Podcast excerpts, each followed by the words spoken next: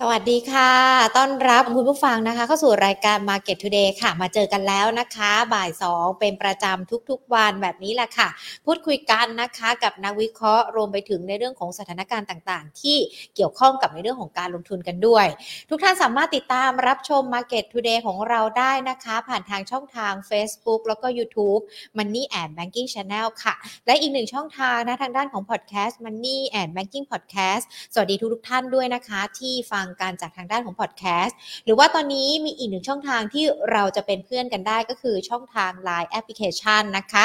at market today search กันไปตัวเล็กทั้งหมดเลย แล้วก็กดมาเป็นเพื่อนกันได้นะคะ ไม่พลาดในเรื่องของการลงทุนค่ะ วันนี้นะคะยังคงมีประเด็นต่างๆ ที่จะเข้ามาพูดคุยกันเกี่ยวกับในเรื่องของการลงทุนในตลาดหุ้นค่ะหุ้นไทยนะคะ หุ้นตัวไหนซื้อได้บ้าง หุ้นตัวไหนอาจจะถอยออกมาก่อน หรือว่าใครที่มีหุ้นอยู่ใน port ตัวไหนพอที่จะถัวได้บ้างเดี๋ยววันนี้จะพูดคุยกับนักวิเคราะห์ในประเด็นนี้กันด้วยนะคะ แต่ก่อนที่จะไปพูดคุยกับนักวิเคราะห์ค่ะ ขอบพระคุณผู้สนับสนุนของเรากันก่อนนะคะ True True 5G คบกับ True ดียิ่งกว่าค่ะ และทางด้านของธนาคารไทยพาณิชย์จำกัดมหาชนนะคะ ขอขอบพระคุณมาณโอกาสนี้กันด้วยที่ให้การสนับสนุนรายการ Market Today ค่ะเอามาดูกันดีกว่าตลาดหุ้นไทยเป็นอย่างไรกันบ้าง ช่วงเช้าเนี่ยปิดบวกขึ้นมาได้เล็กน้อยนะคะ 0.19 จุดมีการพักตัวตามตลาดต่างประเทศกันด้วยนะ เดี๋ยวมาไล่เดี่ยงกัน เซ็ตภาคเช้าปิดกันไป 1,635.47 จุดนะคะ บวกขึ้นมา 0.19 จุด หรือว่าบวกขึ้นมาได้ 0.01%มูลค่าการซื้อขาย 30,000 กว่าล้านบาทค่ะ วันนี้ตลาดหุ้นไทยอาจจะมีการพักตัวตามตลาดต่างประเทศที่มีการปรับตัวล่วงลงไปมากนะคะ หุ้นช่วงเช้าเนี่ยตลาดหุ้นเอเชียก็มีการปรับตัวย่อลงไปด้วยจุดต่ำสุดของช่วงเช้านะคะที่ไปเจอกัน1,627.64 จุดค่ะ จุดสูงสุดของช่วงเช้า 1,636.79 จุด วันนี้ 10 อันดับหลักทรัพย์ที่เรานำมาพูดคุยกันเนี่ยต้องบอกว่าอันดับที่ 1 อันดับที่ 2 แล้วก็อันดับที่ 4 อันดับที่ 5 ปรับตัวย่อลงไปกันหมดเลยนะคะ AOT ก็ปรับตัวย่อลงไป ปตทย่อลงไปค่ะ SCB CPO ก็มีการปรับตัวย่อลงไปเช่นเดียวกัน วันนี้หุ้นที่ดูเหมือนว่ามีการซื้อขายหลักทรัพย์ากที่สุดสิอันดับเนี่ย ปรับตัวย่อลงไปจะเยอะมากกว่าที่มีการปรับตัวเพิ่มขึ้นด้วยนะคะ ดังนั้นเดี๋ยวดูทิศทางภาคบ่ายกันขณะเดียวกันวันนี้ก็ยังคงจับตาถ้าเป็นปัจจัยในบ้านเราก็คือในเรื่องของการประชุมคณะรัฐมนตรีนะทางด้านของทททเขาอาจจะมี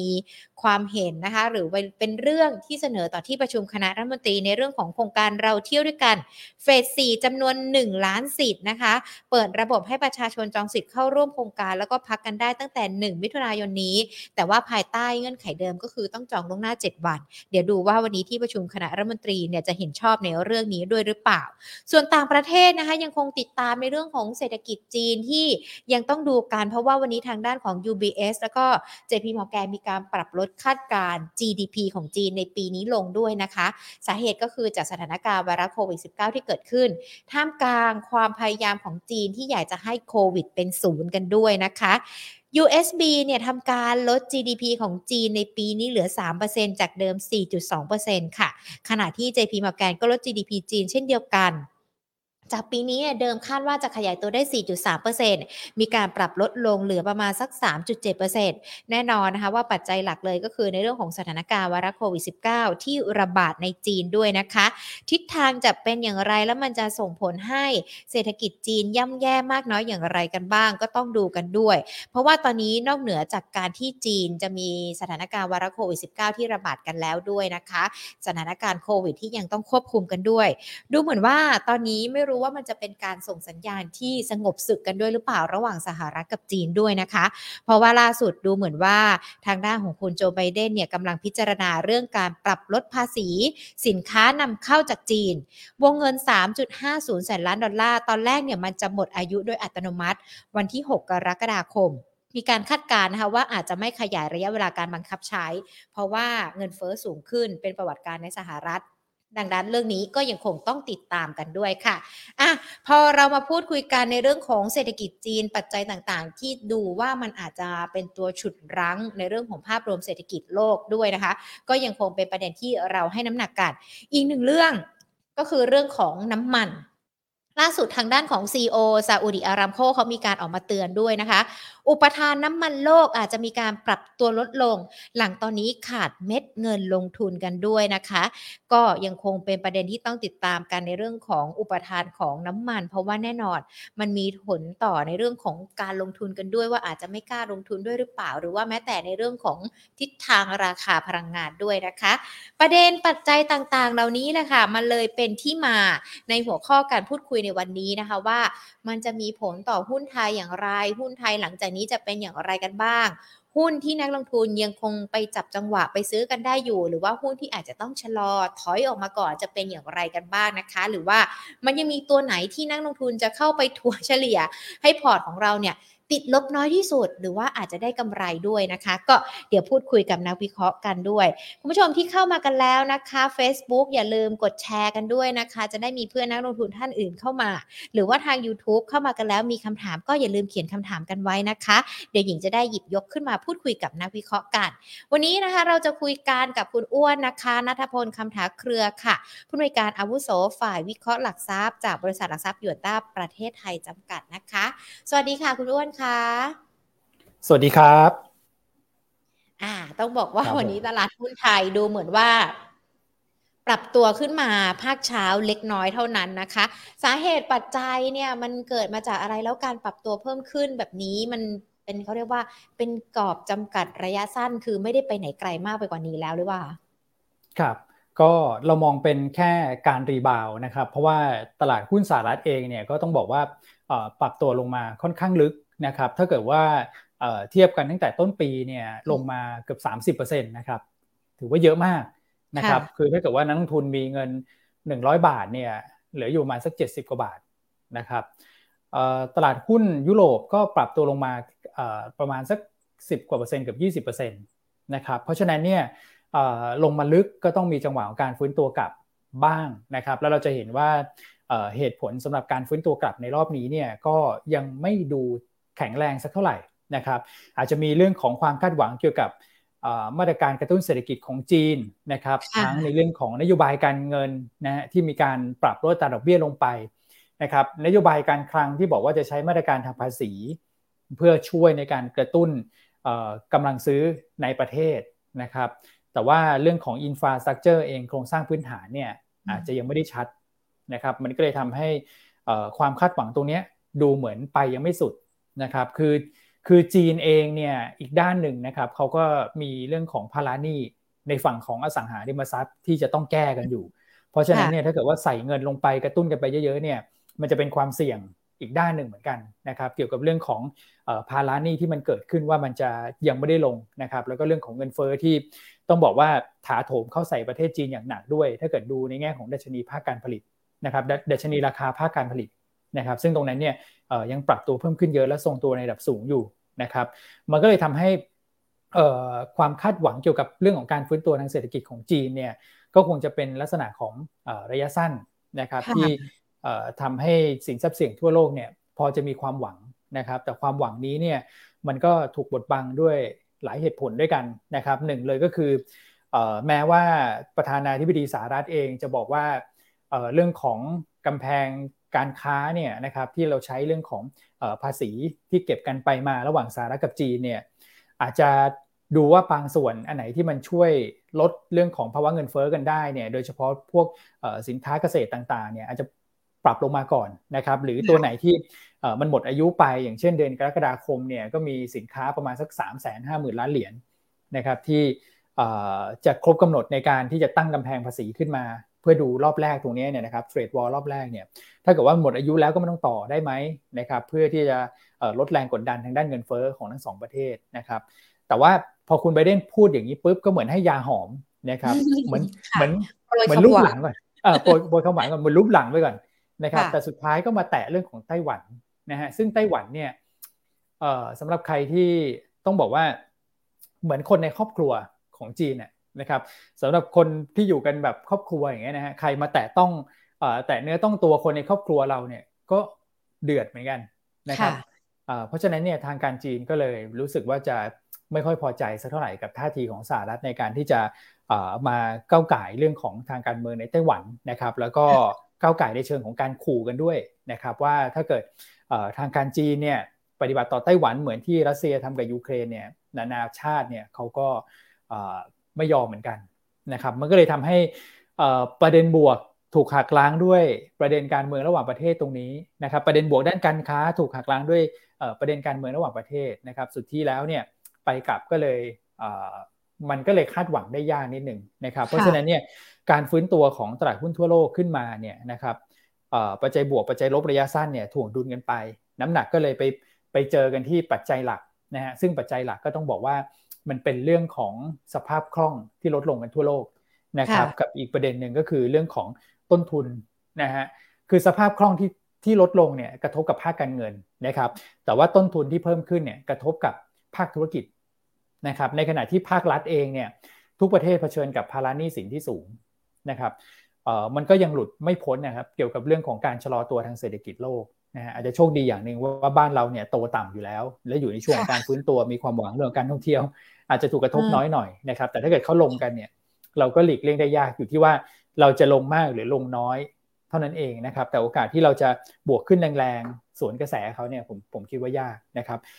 ขารีบาวรอบนี้ใช่ฮะจังหวะยังไม่ได้ ขารีบาวรอบนี้ผมว่า 1650 ก็ยังไม่ผ่าน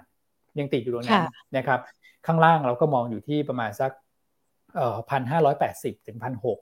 นะครับแล้วก็จะเล่นอย่างเงี้ยไปเรื่อยๆนะครับ จนกว่าจะ เข้าสู่ช่วงการประชุมเฟดครั้งถัดไปก็คือวันที่ 14-15 มิถุนายน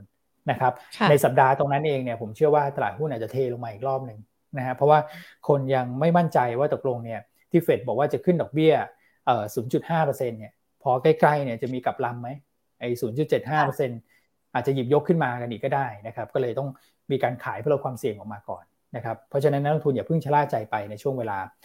ที่ตลาดเนี่ยต้องบอกว่า มันแค่ขึ้นลงสงบแค่ชั่วคราวนั่นเองนะครับค่ะถ้าถ้าช่วงนั้นที่เฟดในเรื่องของการประชุม 14-15 มิถุนายน ตลาดอาจจะปรับตัวย่อลงไปได้อีก คุณอ้วนมองประเมินว่ามันจะย่อลงไปได้ลึกเท่าไหร่อะคะเอ่อคือโดยโดยแพทเทิร์นนะครับก่อนที่จะมีการประชุมสักประมาณ 2 สัปดาห์เนี่ยนะฮะตลาดหุ้นทั่วโลกก็จะลงเฉลี่ยมาประมาณสัก3%นะครับ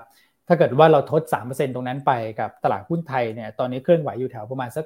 1,630 จุดบวกลบเนี่ยนะครับมันก็ตกประมาณสัก 50 จุด มันก็จะไปอยู่แถวlow เดิมก็คือประมาณสัก 1,580 จุดพอดีเลยนะครับซึ่งตรงนั้นเนี่ยเราก็ไปลุ้นกันนะว่า pattern ที่คุณหญิงโชว์ในในในกราฟเนี่ยมันจะเป็น double bottom ได้หรือเปล่านะครับถ้าเกิดว่า double bottom เนี่ยแปลว่า downside ก็คงจะอยู่ที่ตรงนั้นนะครับแต่ผมเชื่อว่า downside เนี่ยน่าจะกว้างกว่านะครับ เอ่อคือผมผมไม่ไม่ได้อยากให้นักทุนเห็นภาพที่มันแบบดูเป็นลบมากนักนะในช่วงเวลาแบบนี้ใช่ แต่ว่าเราก็ต้องต้องบอกว่ามันมีความเสี่ยงที่รออยู่ที่ผมเชื่อว่าดาวไซด์มันน่าจะเปิดกว่านั้นเนี่ยเพราะอะไรเพราะว่าเรื่องผลประกอบการบริษัทจดทะเบียนนะครับแต่มัดหนึ่งเนี่ยทุกคนดีอกดีใจนะครับว่างบงบเนี่ยต้องบอกว่างบดีครับ งบดีมีที่เราทำเนี่ยมีประมาณ 20%ที่ออกมาแย่กว่าคาด แปลว่า 80%เนี่ยดีกว่าหรือเท่ากับคาดซึ่งดีมากนะครับแล้วก็กำไรไตรมาสหนึ่งก็โตประมาณสัก 7%เยียร์เยียประมาณสัก 2 9 0 0 0 0 ล้าน ผมว่าใช้ได้เลยนะครับแต่อย่าลืมว่าผลกระทบที่มันเกิดขึ้นเรื่องของต้นทุนภาคการผลิตที่ขึ้น เรื่องของกำลังซื้อที่ถูกบั่นทอนจากเรื่องภาวะเงินเฟ้อนะครับตอนนี้เราจับจ่ายใช้สอยเนี่ยอะไรที่เป็นสินค้าทดแทนได้ เราก็พยายามใช้สินค้าทดแทน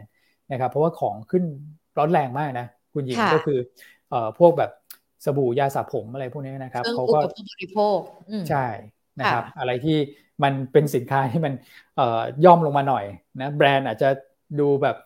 อะไรฉันไม่รู้จักอะไรอย่างเงี้ยแต่ราคาย่อมมาหน่อยคนคนก็พร้อมจะใช้ เพราะว่ากำลังซื้อมันถูกเบียดบังนะครับ เพราะฉะนั้นเนี่ยภาคธุรกิจก็น่าจะได้รับผลกระทบต้นทุนขึ้นนะครับ ยอดขายก็โตได้ไม่เต็มที่บางคนยอดขายลดลงด้วยซ้ำนะครับ เพราะฉะนั้นมาจินเนี่ยเราเป็นห่วงเหมือนกันว่าไตรมาสสองเนี่ย กำไรมันมันลงจากไตรมาสหนึ่งแน่นอนอยู่แล้ว เพราะว่าเป็น low season แต่เทียบกับปีที่แล้วเนี่ยผมยังเชื่อว่าน่าจะลงด้วย ถ้าเกิดว่าออกมาในโทนแบบนั้นเนี่ย downside คือกรอบด้านล่างเนี่ยมันมันเอาไม่อยู่นะครับ เพราะคนคิดว่าปีนี้ผลประกอบการบริษัทจดทะเบียนไทยเนี่ยน่าจะโอเคเมื่อเทียบกับปีที่แล้วที่เราล็อกดาวน์กันเยอะนะครับแต่ถ้าเกิดไตรมาสสองมันมันแผ่วทั้ง Q on Q และเยือนเยียแล้วนักวิเคราะห์มาปรับประมาณการลงเนี่ยมันจะเป็นตัวเปิด downside ให้ต่ำกว่า 1580 ผมก็เลยมองว่า แอเรียที่ที่ผมเชื่อว่าจะรับอยู่ในรอบนี้นะครับดูที่กรอบล่างไปเลยก็คือพันห้าถึงพันห้าร้อยห้าสิบจุดนะครับตรงนั้นเนี่ยผมว่าซื้อแล้วสบายใจมากกว่านะเพราะฉะนั้นเนี่ยหนึ่งห้าแปดศูนย์ถ้าเกิดลงมา คุณก็อาจจะเล่นเด้งได้อีกสักรอบหนึ่งนะครับแต่ว่าถ้าเกิดจะเทน้ำหนักเนี่ยดูบริเวณ 1,500 จุดต้นๆนะครับซึ่งผมเชื่อว่าน่าจะเกิดขึ้นในช่วงประมาณสักกรกฎาสิงหา ช่วงนั้นเนี่ยนักวิเคราะห์จะมีการพรีวิวตัวผลประกอบการออกมาสำหรับไตรมาสสองนะครับและอีกประเด็นหนึ่งเนี่ยผมเชื่อว่า แบงก์ชาติไทยจะส่งสัญญาณในเรื่องของการขึ้นอัตราดอกเบี้ยนะครับ เพราะว่าส่วนต่างดอกเบี้ยไทยกับอเมริกาเนี่ยนะฮะตอนนี้ก็อาจจะไม่ได้สูงนะ มันเริ่มห่างมากขึ้นนะครับ ก็ห่างประมาณสัก 0.5%ของเรา 0.5 ของเขาก็ตอนนี้อยู่ประมาณสัก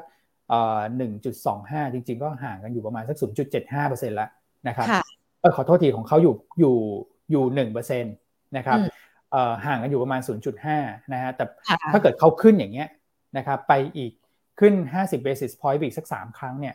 นะครับมันจะห่างกัน 2%ซึ่ง 2%เนี่ยเป็นจุดห่างมากที่สุดที่ในภาวะปกติมันควรจะเกิดขึ้น ถ้าเกิดห่างมากกว่านี้บาทมันจะอ่อนเกินไป ซึ่งไม่ดีนะครับไม่ดีกับการนำเข้านะครับก็เลยคิดว่าเขาจะไปจบที่ประมาณสัก 2.5%เนี่ยในช่วงกันยา เพราะฉะนั้นเนี่ยกรกฎาสิงหาแบงก์ชาติไทยเนี่ยน่าจะส่งสัญญาณขึ้นดอกเบี้ยแหละ แล้วก็ขึ้นจริงก็คืออาจจะเป็นกันยา ผมว่าพฤศจิกาช้าไปนะครับ เพื่อรักษาส่วนต่างดอกเบี้ย ก็เลยคิดว่าช่วงนั้นเนี่ยหุ้นจะปั่นป่วนพันผวนรอบหนึ่งอันนั้นเป็นจังหวะของการที่เรามองว่าทามมิ่งได้นะครับ แล้วถ้าเกิดว่าลงมาแถวพันห้าร้อยจุดเนี่ย อันนั้นค่อยสะสม ขออนุญาตให้ภาพให้ภาพยาวก่อน เพราะว่านานๆเราเจอกันทีนะครับผม แต่ดูภาพยาวที่คุยกันนี่ตลาดค่อนข้างที่จะหนักหน่วงอยู่เหมือนกันนะคะสำหรับตลาดหุ้นไทย มันไม่มีปัจจัยอะไรที่จะทำให้แบบฮึบขึ้นมาหรือว่าเด้งขึ้นมาได้อะเออประเด็นที่หนึ่งแล้วกันนะครับ ก็ผมคิดว่าความคาดหวังว่าจะฮึบขึ้นมาได้เนี่ย ก็คงจะต้องดูท่าทีของอ่าหวังอยู่ใช่ไหมคงจะต้องดูท่าทีของเฟดแหละนะครับ ถ้าเกิดเฟดบอกว่า เอ่อ0.5%เนี่ยเพียงพอไอ้0.75 ตัดไปก่อนนะครับเพราะว่าอีกด้านหนึ่งเขากลัวเรื่องของการชะลอตัวในเศรษฐกิจเนี่ย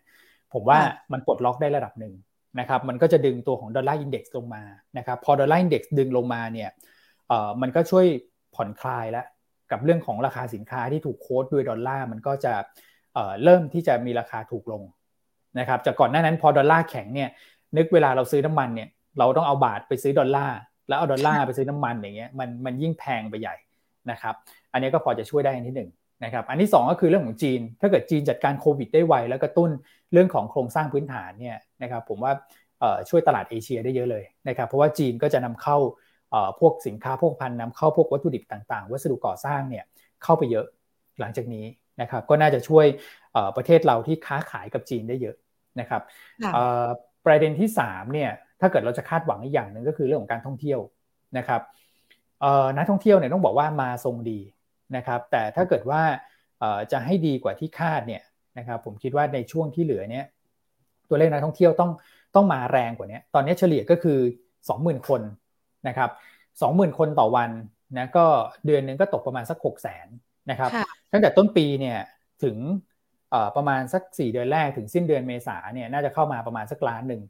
นะครับ พฤษภามิถุนากรกฎาสิงหากันยาห้าเดือนตรงนี้ก่อนที่จะไปถึง high season ของการท่องเที่ยวในช่วงไตรมาสสี่เนี่ยนะครับถ้าห้าเดือนนี้เราเรา assume ไปเลยว่าเดือนละหกแสนเท่าปัจจุบันเนี่ยนะนะครับก็มาอีกสามล้าน รวมกับล้านหนึ่งตอนแรกที่ผมบอกก็เป็นสี่ล้านนะครับแล้วถ้าเกิดว่าไฮซีซันมาเดือนละล้านเลย เราให้เดือนละล้านเนี่ยก็บวกอีกสามล้านเนี่ยมันจะตกอยู่ประมาณสักหกล้านนะครับ เอ่อเดี๋ยวนะสามล้านบวกล้านหนึ่งเป็นสี่ล้านอะไปก็เป็นเจ็ดล้าน อย่างเงี้ย คือตัวเลขเนี่ยจะใกล้เคียงกับที่สภาพัฒน์บอกเจ็ดล้านคนในปีนี้ แต่ว่าจะดีกว่าที่นักวิเคราะห์คาด นักวิเคราะห์ส่วนใหญ่เนี่ยปีนี้เราปรับลงมาเหลือห้าล้านแล้วนะครับเพื่อให้สอดคล้องกับข้อมูลของแบงก์ชาติ เพราะฉะนั้นเนี่ยการภาคการท่องเที่ยวเนี่ยผมคิดว่ามันจะเป็นตัวเปิดอัพไซด์ได้นะครับก็คงจะต้องหวังตรงนั้นกับอีกอีกหวังที่สี่นะครับ คือคือสองสองหวังแรกเนี่ยเราหวังต่างประเทศก็คือสหรัฐกับจีนถูกไหม หวังที่สามหวังที่สามก็คือเรื่องของการท่องเที่ยวในประเทศ กับหวังที่สี่ใช่นะครับ ในบ้านเราหวังที่สี่ก็หวังในบ้านเราเหมือนกันนะครับ แต่ว่าโอกาสเกิดขึ้นก็ เราต้องไปดูหน้างานอีกทีหนึ่งก็คือ ตอนนี้สภาเปิดแล้วนะครับ ตั้งแต่วันที่ยี่สามยี่สองพฤษภาเป็นต้นมานะครับ ก็นับวันที่ยี่สามก็คือเมื่อวานนี้แหละนะฮะประเด็นก็คือว่าพอสภาเปิดแล้วนะครับ เรื่องของการเมืองจะมีสีสันมากขึ้นนะครับ ถ้าเกิดว่ามีเรื่องของ election rally เข้ามาก็คือเรื่องของการเลือกตั้ง ยังไงปีหน้าก็ครบกำหนดอายุแล้วสำหรับ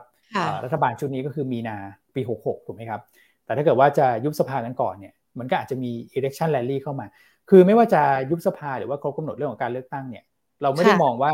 เป็นการเปลี่ยนแปลงรัฐบาลหรือเปลี่ยนแปลงทางการเมือง อันนี้ไม่มีประเด็นการเมืองนะครับ แต่ผมมองว่าทุกครั้งนะฮะที่มีการยุบสภา หรือมีการเลือกตั้งเนี่ยนะครับเม็ดเงินมันจะสะพัด สะพัดในแง่ไหนทำไมคนบอกว่ามีการเลือกตั้งเม็ดเงินต้องสะพัดในตลาดหุ้นก็หนึ่งก็คือมาตรการกระตุ้นเศรษฐกิจต้องทิ้งทวนนะครับเพราะว่ารัฐบาลชุดเดิมก็ต้องเรียกเรตติ้งในช่วงโค้งสุดท้ายเพราะใกล้เลือกตั้งแล้วนะครับอันที่ 2 ก็คือมันมีความคาดหวังของรัฐบาลชุดใหม่เออไม่คือคำความคาดหวังของคนที่จะเข้ามาเป็นเป็นคู่แข่งในการเลือกตั้งอะเขาก็จะโปรยนโยบายมานะครับพอประชาชนเห็นนโยบายว่า จะช่วยดูแลสินค้าเกษตร จะช่วยดูแลค่าครองชีพทุกคนก็กล้าใช้จ่ายไงพอคิดว่าถ้าเกิดว่าฉันเกิดเป็นรัฐบาลชุดนี้เข้ามาเนี่ยเขาก็จะดูแลเรื่องของค่าของชีพให้ดูแลเรื่องของค่าแรงให้อย่างเงี้ยเป็นต้นอันนี้คือคือภาพเงินสะพัดในในตลาดหุ้นทุกตลาดจะเป็นแบบนี้นะครับ election rally เนี่ยผมว่ามันเป็นธีมที่แรงนะในตลาดเอเชียเราจะเห็นว่าประเทศไหนที่มีการเลือกตั้งเนี่ยโฟล์มันจะมีการไหลเข้านะครับถ้าเกิดว่ามีประเด็นนี้ด้วยเนี่ย ก็พอจะช่วยได้ ผมมองว่ามีมีสี่ประเด็นเป็นนอกประเทศสองแล้วก็ในประเทศสองที่จะทำให้หุ้นเนี่ยกลับไปพันเจ็ดค่ะจะทำให้หุ้นกลับไปพันเจ็ดก็คือต้องมีพวกเนี้ย นะครับ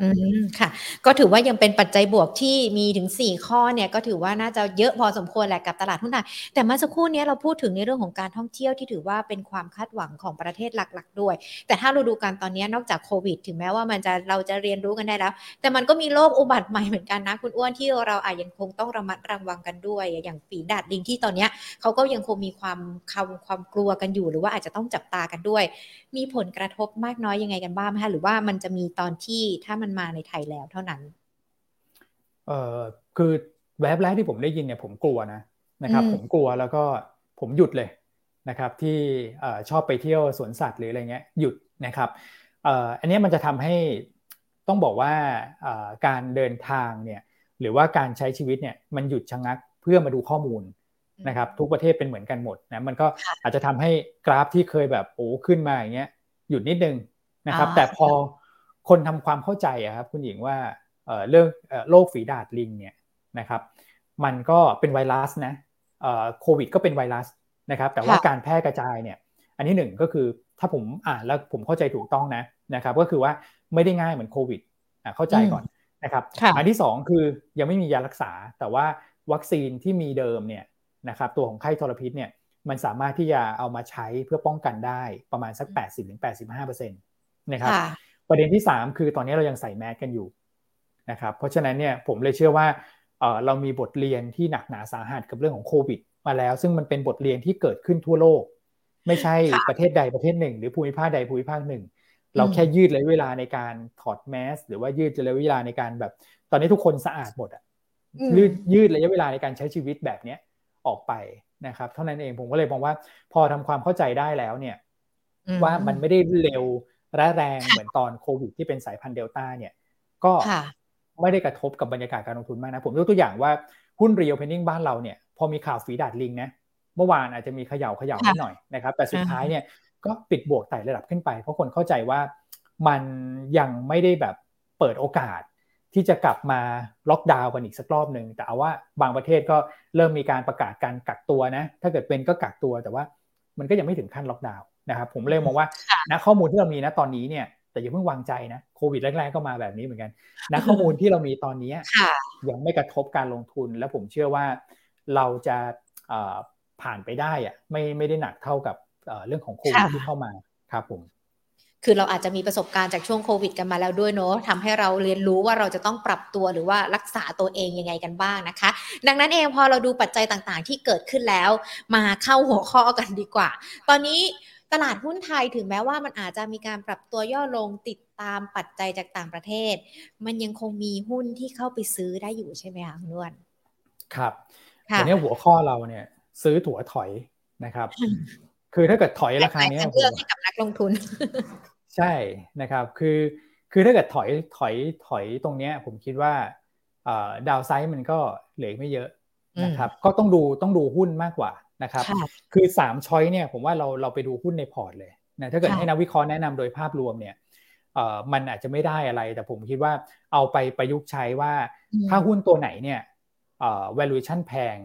เทรด PE สูงสูงแล้วเป็นหุ้นไซส์กลางไซส์เล็กเนี่ยคุณถอยก่อน คุณถอยไม่ต้องถัวคุณถอยมาเลย ไอ้พวกหุ้นไซส์กลางไซส์เล็กที่คุณเคยที่เคยทำเงินให้คุณเยอะๆอะอย่าไปติดภาพว่าเขาจะทำเงินให้เยอะต่อไปนะเพราะผมเห็น ความอ่อนแอของกำไรบริษัทจดทะเบียนนะนะครับหุ้นขนาดกลางขนาดใหญ่ ผลประกอบการไตรมาสหนึ่งจริง ๆ ยังไม่ถูกกระทบจากเรื่องของต้นทุนที่ขึ้นผลประกอบการเนี่ยเขา strong นะแต่หุ้นใน MAI เนี่ยหุ้นไซส์เล็กเนี่ยผลประกอบการเนี่ยเขามีความอ่อนไหวนะครับก็คือความอ่อนไหวกับเรื่องของเศรษฐกิจ แล้วถ้าเกิดออดอกเบี้ยในประเทศขึ้น พวกนี้กำไรบางอยู่แล้วกำไรมันจะยิ่งลงนะครับ มันมันหนักหนาสาหัสนะสำหรับธุรกิจขนาดเล็กนะครับถ้าเกิดว่าดอกเบี้ยขึ้น เพราะฉะนั้นเนี่ยผมคิดว่าจบรอบแล้วหุ้นไซส์กลางไซส์เล็กคุณต้องถอยออกมาหุ้น PE แพงๆคุณต้องถอยออกมานะครับถอยมาแล้วทำอะไร มาถัวหุ้นเดิมนะแต่หุ้นเดิมที่จะถัวได้เนี่ยต้องเป็นหุ้นที่หนึ่งเมื่อกี้เราบอกให้ถอยหุ้นแพง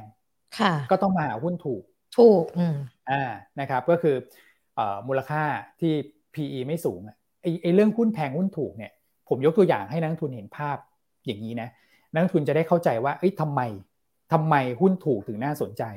นะครับตอนนี้เราเห็นแล้วว่าคุณปู่วอร์เรนบัฟเฟตต์กลับมาดังอีกรอบหนึ่งไม่มีอะไรเลยฮะเพราะคนวิ่งไปหา value stock คนก็ไปดูหลักการว่า value stock ลงทุนยังไงนะครับก็เลยทำให้พอร์ตของคุณปู่เนี่ยบูมขึ้นมา แต่ช่วง 2 ปีที่แล้วใครครับ คุณเคทีถูกไหมฮะ ก็คือตัวของกองทุน ARK ที่ไปลงทุนในหุ้น growth stock เนี่ยนี่คือจังหวะของตลาดที่มันสลับด้านกันแล้ว จากหุ้นแพงขายแล้วมาเข้า value stock เราก็ดูก็ได้ว่า scene ของข่าวทางด้านเศรษฐกิจเนี่ยกูรูทางด้านไหนมา ก็แปลว่าตลาดเขาเล่นตีมนั้นอยู่ ตอนนี้ value stock มา เพราะว่าคุณปู่วอร์เรนบัฟเฟตต์กลับมาดัง อันนี้ที่หนึ่งอันที่สองถ้าคุณมีเงินลดลงนะครับ ผมว่าเป็นทุกคนนะนะก็ต้องเอาของถูก ค่ะอะจริงๆเป็นไปตามสถานการณ์เนาะอืม ใช่ก่อนหน้านั้นเนี่ย ทุกคนเนี่ย มันต้องบอกว่าด้วยสภาพคล่องทั่วโลกที่มันล้นนะฮะทุกคนมีเงินเยอะขึ้น คนไปลงทุนดิจิตอลแอสเซทอะไรพวกนี้ได้กำไรมาสภาพคล่องมันเยอะ ของแพงแค่ไหนฉันก็ซื้อ ด้วยความที่อยากได้อะแล้วมีตังค์เยอะอะไล่ราคาเลยนะครับ นาฬิการุ่นไหนอะไรแพงแค่ไหนเอา แต่ตอนเนี้ยเริ่มเอาไปขายแล้วนะครับ เพราะว่ามันสภาพมันกลับกันมันหดลงนะครับ เพราะฉะนั้นเนี่ยไอ้เงินต่อเงินเนี่ย มันจะเริ่มลดลงแล้ว นะครับ คนก็จะวิ่งหาว่าเฮ้ยอะไรที่มันเป็นสินค้าทดแทนได้ แล้วราคามันมันถูกกว่า เขาก็จะเลือกกันพอเห็นภาพนะมันเป็นเรื่องของสภาพคล่องที่มันลดลงทั่วโลกครับ อันนี้คือความเป็นจริงที่เกิดขึ้น มันก็เลยทำให้หุ้น value stock เนี่ยน่าสนใจ อันนี้คือตีมที่หนึ่งนักทุนต้องเลือก value stock อันที่สองคือ ตอนนี้ผมตัดทุกอย่าง อะไรที่ไม่จำเป็นตัดออกนะครับ แล้วก็เอาของที่จำเป็น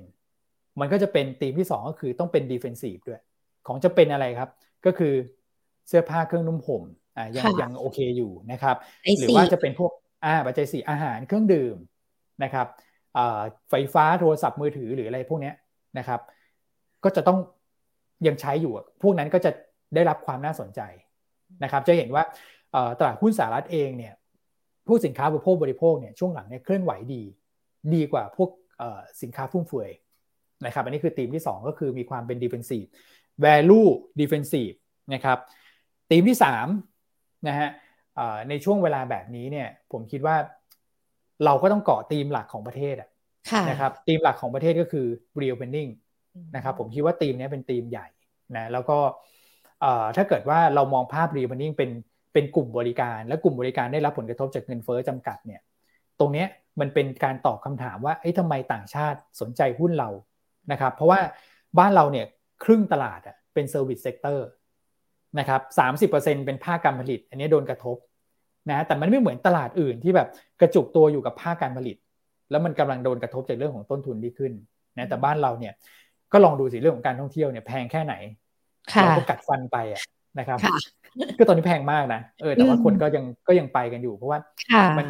มันเป็นเรื่องของการท่องเที่ยวเป็นเรื่องประสบการณ์จริงๆนะนะครับก็เลยมองว่าตีมรีเรียพนิ่งเนี่ยเป็นตีมที่ 3 ที่ผมคิดว่ายังเกาะไปได้เรื่อยถ้าเกิดว่าหุ้นลงมา นะครับ ก็ก็ซื้อถั่วพวกนั้นได้นะครับ ส่วนธีมที่ 4 ก็คือ หุ้นที่ปรับตัวหรือว่ามีความยืดหยุ่นรับกับภาวะเงินเฟอ้อกับดอกเบี้ยได้ดี อันนี้มี 2 กลุ่มหลักก็คือกลุ่มแบงก์กับกลุ่มค้าปลีก มันก็จะไปเข้ากับธีมที่ 3 ก็คือ reopening อยู่ดีนะครับ เพราะฉะนั้นเนี่ยถ้าจะถั่วเนี่ยผมพูดมาซะเยินยาวฟังไม่ทันไปกรอซ้ำอีกทีนึงนะนะครับก็คือสี่ทีมเนี้ยคุณถั่วได้นะครับ ส่วนบางคนบอกฉันถอยมาแล้ว ฉันรอก่อนได้ไหม ไอตัวที่ถั่วเนี่ยฉันก็ไม่เข้าแก๊ปตรงนี้ด้วย ก็ไม่มีก็ปล่อยพอร์ตว่างไว้ก่อน แล้วก็ค่อยไปซื้อนะครับพอไปซื้อเนี่ยผมให้จังหวะจากโคลนไปแล้วว่าขึ้นอยู่กับเงื่อนไขอันไหนถึงก่อน อย่างเช่นถ้าเกิดตลาดลงมาพันห้าโดยที่ยังไม่ไปถึงในช่วงประมาณสักปลายกรกฎาถึงต้นสิงหา คุณก็ซื้อได้นะครับเพราะว่าอันไหนถึงก่อนคุณก็ซื้อไป แต่ถ้าเกิดตลาดยังไม่ถึงมันพันห้าคุณก็อาจจะรอดู ตอนเขาพรีวิวงบไตรมาสสองกันก็คือกรกฎาสิงหาและมีการส่งสัญญาณดอกเบี้ยไอ้ตรงนั้นเนี่ยคุณค่อยซื้อแบบใส่น้ำหนักนึกออกไหมอันนี้ให้เห็นภาพเลยนะ ถอยตัวไหน ถัวตัวไหน ถัวกลุ่มไหนแล้วก็ซื้อซื้อกลุ่มไหน ซื้อเนี่ยให้ให้เป็นจังหวะเวลาส่วนกลุ่มไหนก็คือก็สี่ทีมนั่นแหละนะครับมันก็มี reopening มีค้าปลีกมีแบงค์ใช่ไหมครับ แล้วก็พวก value pay พวก defensive ต่างๆนะครับ ถั่วนี่คือเกือบจะทุกตัวที่อยู่ในตลาดแล้วนะสี่ทีมที่ที่เราพูดคุยกัน แสดงว่าความน่าสนใจของตลาดหุ้น หรือว่าแม้แต่การที่เราจะเข้าไปถั่วหุ้น เราก็ต้องมองยาวกันด้วยถูกไหมคะอย่างที่คุณอ้วนบอกไปว่ารอในอนาคตมันก็จะมีการปรับตัวเพิ่มขึ้นด้วย ใช่ครับ คือผมคิดว่าเอ่อ megatrend เนี่ยมันเล่นได้นะคำคำคำที่คุณหญิงบอกว่าต้องต้องดูแบบยาวๆเนี่ย คือ ผมผมยังเชื่อใน megatrend นะว่ามันไม่ได้หายไปคำว่า megatrend อย่างเช่นอะไรครับ new normal อย่างอย่างอย่างที่เราเป็นกันอยู่ทุกวันนี้นะครับมันมีโอกาสที่จะเปลี่ยนไปแล้วเปลี่ยนไปเลย พวกการ work from home กัน คืออย่างผมถ้าเกิดว่ากลับไปทำงานเนี่ยก็จะเป็นรูปแบบไฮบริดแล้ว เราก็ยังทำงานที่บ้านก็ยังใช้พวกแบบเอ่อไอทีพวกนี้อยู่นะครับ อันที่ 2 ก็คือพวกทีม EV car อย่างเงี้ยอันนี้มันมันมันชัดแล้วผมคิดว่า EV car เนี่ยน่าสนใจสำหรับบ้านเรานะนะครับ เพราะว่า ท่าที่ผมดูนโยบายนะของรัฐบาลกับของดรชาชาติ อันนี้เชื่อมโยงมาการเมืองนิดหนึ่งนะครับนโยบายของรัฐบาลเนี่ยเขาบอกว่ารัฐบาลไม่ดูไม่ค่อยมีผลงาน แต่ว่าผลงานที่เป็นชิ้นโบแดงของเขาเนี่ยก็ต้องยกเครดิตให้เขาก็คือ EV ถูกไหมฮะคือเรื่อง EEC เรื่องอะไรเนี้ยมาตั้งนานแล้วฮะเรื่องคนละครึ่งเรื่องอะไรพวกนี้ผมว่าตั้งแต่สมัยดรสมคิดแหละนะครับเคลมไม่ได้แต่ว่าอันที่เขาเคลมได้เนี่ยก็คือตัวของ EV car นะครับซึ่ง EV car เนี่ย ถ้าเกิดไปดูนโยบายในการหาเสียงของดรชาชาติเนี่ยก็คือเอาง่ายๆว่ารถหาเสียงใช้รถรถไฟฟ้านะครับขี่จักรยานมาใช้รถไฟฟ้าทุกอย่างนะครับ เพราะฉะนั้นเนี่ยมันจะเป็นนโยบายเดียวที่เกิดซินเนจีมันจะมีพลังนะครับผมก็เลยมองว่าพวก EV car เนี่ยเป็นเมกะเทรนที่เราสามารถเกาะไปได้ ก็ให้เป็นตีมควบคู่กับ pre opening ที่นักทุนจะเอาไว้หาหุ้นสำหรับการฟื้นตัวของตลาดในรอบถัดไปค่ะ อะพอเมื่อกี้บอกว่าเราถอยกันไปแล้วแหละ แล้วก็มีถัวด้วยว่ากลุ่มไหนกันบ้าง ซื้อตามจังหวะระยะอ่าจังหวะของเวลาที่มันเกิดขึ้นในช่วงนั้น ดังนั้นเองในช่วงนี้จังหวะระยะเวลาที่มันยังคงต่ำๆไม่ไปไหนหรือว่าแม้แต่ปัจจัยต่างๆ มารุมเร้าก็ยังคงมีมีตัวที่เป็นจังหวะนี้เข้าไปได้ใช่ไหมคะ ใช่ครับ ใช่ครับ โอเค ก็ผมผมให้เป็น ภาพชุดหุ้นอย่างนี้แล้วกันนะครับว่าตอนนี้ที่ยุนต้าเราเรามองอยู่เนี่ยนะครับเราก็มองกลุ่มธนาคารพาณิชย์นะครับ เพราะผมเชื่อว่ากลุ่มธนาคารพาณิชย์เนี่ยหนึ่งหนึ่งเลยก็คือล้อไปกับการฟื้นตัวของเศรษฐกิจนะครับ ซึ่งประเทศไทยเป็นเพียงไม่กี่ประเทศนะครับที่ GDP ปีนี้เราโต 3 ปีหน้าเราโต 4 ก็คือปีหน้าดีกว่าปีนี้นะครับ ส่วนประเทศพัฒนาแล้วเนี่ยปีหน้าจะชะลอกว่าปีนี้นะครับ เพราะฉะนั้นเนี่ย หุ้นที่ล้อไปกับการฟื้นตัวทางเศรษฐกิจได้เนี่ยก็คือกลุ่มแบงค์นะครับแล้วผมเห็นท่าทีของแบงค์ชาติเนี่ยเริ่มช่วยเหลือธนาคารมากขึ้น เพราะว่าก่อนหน้านั้นเนี่ยธนาคารก็เข้าไปช่วยนะครับตอนที่โควิดระบาดเยอะๆเนี่ยธนาคารก็ช่วยภาคครัวเรือนแล้วก็ภาคธุรกิจเยอะนะครับตอนนี้แบงค์ชาติก็กลับมาช่วยธนาคารแล้วนะครับเกี่ยวกับเรื่องของการตั้งสำรองที่ไม่ต้องตั้งเยอะนะครับแล้วก็เปิดโอกาสในการที่จะชะลอการขายพวก NPA นะครับ NPA ก็คือบ้านที่ยึดมาเนี่ยคุณก็ไม่ต้องรีบขายนะครับก็คือเก็บไว้ก่อน แล้วก็ไม่ต้องตั้งสำรองตัวนี้นะครับเพราะเขามองว่ามูลค่ามันมันไม่ได้ลดลงเร็วอยู่แล้ว พวกอสังหาริมทรัพย์ อันนี้ก็เป็นการช่วยแบงค์นะครับถ้าเกิดมองแบงค์เนี่ยผมมองไปที่ตัวของ K-Bank นะครับเพราะผมเชื่อว่าตัวของเอ่อ SCB เนี่ยยังมีประเด็นเกี่ยวกับตัวของ Bitkub อยู่นะครับอาจจะดักนิดนึงนะฮะอาจจะอาจจะปิด คือ upside ยังไม่เปิดอะขึ้นไปก็จะโดนขายตลอดนะฮะเพราะว่ายังมีประเด็นความไม่ไม่ชัดเจนว่าจะซื้อหรือไม่ซื้อตัวของ Bitkub นะครับส่วน K-Bank เนี่ยเอ่อผมเชื่อว่ามันเขาเรียกว่าเป็น proxy ของกลุ่มธนาคารอยู่แล้วนะครับถ้าเกิดว่าต่างชาติจะหากลุ่มธนาคารบ้านเราที่ล้อกับการฟื้นตัวทางเศรษฐกิจได้ดีเนี่ยเขาจะมองมาที่ K-Bank ก่อนนะครับแล้วตอนนี้ flow ต่างชาติเนี่ยเข้าไม่ถอยเลยนะครับอย่างที่ผมเรียนก็คือเราเป็นไม่กี่ประเทศนะ ที่ที่ GDP โตนะครับแล้วก็โตด้วย Service Sector ซึ่งมันถูกกระทบจากเรื่องของต้นทุนไม่เยอะนะครับก็เลยมองว่ากลุ่มแบงก์เนี่ยน่าสนใจก็จะเป็นตัวของ K-Bank คือถ้าเกิดว่ามาคุยกลุ่มแบงก์กับผมเมื่อ 2 เดือนที่แล้ว ผมก็ไม่สนเพราะราคามันสูง แต่ตอนนี้ราคาพักมาแล้ว ผมก็เลยมองว่าน่าสนใจก็คือดูดูในแง่ของจังหวะราคาด้วยนะครับกลุ่มค้าปลีกค้าปลีกเนี่ยถ้าเกิดว่าเอาเป็นสินค้าบริโภคบริโภคที่ใกล้เรามากที่สุดเนี่ยก็คงจะเป็น แมคโครนะครับแล้วก็ใช่นะครับแมคโครนี่ขายสินค้าแบบขายส่งนะราคาไม่แพงแมคโครนะครับแล้วก็ CPO นะฮะก็คงจะเป็น 2 ตัวที่ผมคิดว่าได้ธีมเรื่องของ reopening ด้วย ได้ธีมเรื่องของเป็น defensive ด้วยนะครับแล้วก็มีความยืดหยุ่นนะเกี่ยวกับเรื่องของเงินเฟอ้อได้ดี เพราะว่าเขาเป็นแค่ตัวกลางตัวแทนในการขายนะครับอาจจะมี house band อยู่บ้างแต่หลักๆ ก็คือซื้อมาขายไปอะ นะครับต้นทางราคามาเท่าไหร่ก็ก็ก็ผลักออกไปเท่านั้น คือเขาไม่ได้เป็นทุกคนที่แบบผลิตเองนะครับ ธุรกิจค้าปลีกจะมีความยืดหยุ่นกับภาวะเงินเฟ้ออยู่แล้วนะอันนี้ก็เป็นกลุ่มค้าปลีกก็จะเป็นกลุ่มที่2นะครับส่วนถ้าเกิดว่าเป็นพวกเอ่อ reopening นะฮะเอ่อมันก็จะมีหุ้นบางตัวนะที่ยังไม่กลับไปที่จุดเดิม ก็อย่างเช่นเอ่อบางกอกแอร์เวย์สนะครับหรือว่าจะเป็นตัวของเอ่อ MBK ห้าง MBK นะครับหรือว่าจะเป็นตัวของร้าน MK สุกี้ตัว M เฉยๆนะครับก็เนี่ยสามหุ้นนี้เป็น reopening ที่อาจจะไม่ได้มีโรงแรมนะโรงแรมเนี่ย MBK เขามีแล้วก็มีห้างสรรพสินค้าด้วยนะครับก็มีสยามพารากอนไอคอนสยามพวกเราก็รู้จักกันดีแหละนะครับแต่ว่าก่อนหน้านั้นเนี่ยหุ้นเขาเคยเทรดอยู่ประมาณสัก 17-18 บาทนะตอนนี้ก็เหลือประมาณ 14 บาทกว่า ก็ห่างจากช่วงโควิดเยอะเหมือนกัน MK สุกี้เนี่ยตัว M เฉยๆเนี่ยตอนนี้ 50 กว่าบาทนะครับช่วงก่อนโควิดก็ 70เนี่ยฮะผมว่าเป็นเป็นหุ้นอย่างเงี้ย reopening นักลงทุนต้องไปหาตัวอย่างเงี้ยที่ราคาหุ้นยังไม่ฟื้นกลับไปเท่ากับช่วงก่อนโควิดระบาด ก็คือไปดูเลยตั้งแต่วันที่ 1 มกราปี63ใครยังไม่ไปถึงตรงนั้นเนี่ยก็สามารถที่จะลงทุนได้แล้วก็สบายใจหน่อยนะครับ เพราะอย่างน้อยๆเนี่ยราคามันยังขึ้นไปไม่เยอะนะครับ ส่วนทีม EV car เนี่ยจริงๆแล้วก็หุ้นหลักมันก็จะเป็น พวก EA พวกอะไรพวกนี้นะครับ แต่ตัวที่ผมยังชอบนะ แล้วก็ผมคิดว่าตัวนี้อัพไซด์มันมันเยอะนะครับ แล้วสักวันหนึ่งเนี่ยมันจะต้องมีจังหวะที่กระชากตัวขึ้นไปได้นะฮะก็คือตัวของ CWT หรือว่าตัวของชัยวัฒนานะครับ ประเด็นหลักเลยก็คือว่าเขาถือหุ้นในตัวของสกุล C นะ CWT เนี่ยนะฮะถือหุ้นในสกุล C ซึ่งสกุล C ช่วงหลังดังมากนะครับ หลังจากที่ไปเปิดงานใน เปิดตัวรถรถบัสอลูมิเนียมที่ Motor Expo เนี่ยนะครับแล้วก็รัฐมนตรีกระทรวงการคลังก็ไปขึ้นรถด้วยนะครับ มันทำให้เราเริ่มเห็นภาพว่า อันนี้คือเขาทำแล้วนะฮะรถรถบัสอลูมิเนียม แล้วก็เป็นรถบัสที่เป็นแบบ EV บัสด้วย ก็ไม่ต่างอะไรกับ Next หรือว่า BYD นะครับซึ่ง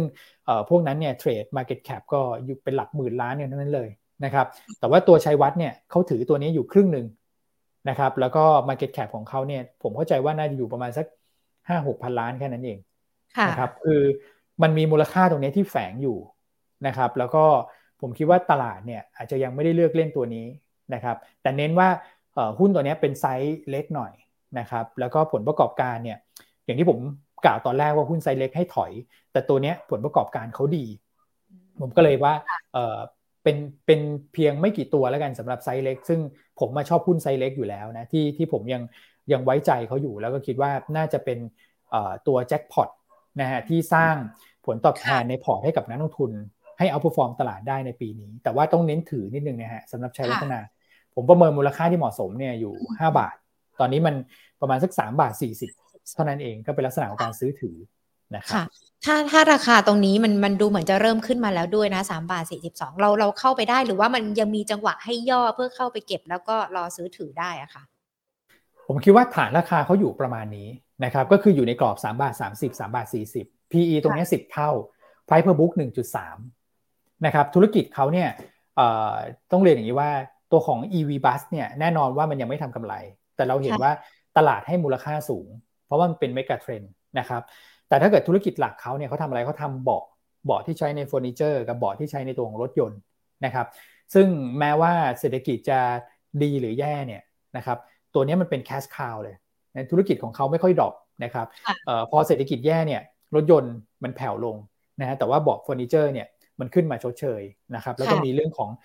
อาหารสัตว์เลี้ยงเรื่องของของเล่นสัตว์เลี้ยงด้วยที่มันแบบ balance port ได้ได้ค่อนข้างดีอะครับคือมันไม่ได้ฟุบไปพร้อมกันทั้งหมด เราก็จะเห็นว่ากระแสเงินสดของเขาเนี่ยค่อนข้างดี แล้วก็งบไตรมาสหนึ่งที่ออกมาเนี่ยผมคิดว่าน่าประทับใจนะครับแล้วก็ไตรมาสสองเนี่ยก็จะมีกำไรจากเรื่องของการขายลงไฟฟ้าออกไปด้วย มันก็จะทำให้ตัวของธุรกิจของเขาเนี่ยมีความชัดเจนมากขึ้นว่าเกียร์มาทางเรื่องของ EV car แล้ว EV bus แล้วนะครับเพราะว่าเบาะหนังของเขาเนี่ยมันก็ใช้กับตัวของรถบัสเนี่ยแหละมันก็จะเกิดซีนิจี้กันมากขึ้นนะครับเพราะฉะนั้นเนี่ยถ้าเกิดตอบคำถามซื้อได้เลยไหมนะครับผมคิดว่า ในกรอบสามบาทสามสิบถึงสามบาทสี่สิบตรงเนี้ยถ้าลงมาเป็นลักษณะของการทยอยสะสมไปได้นะครับ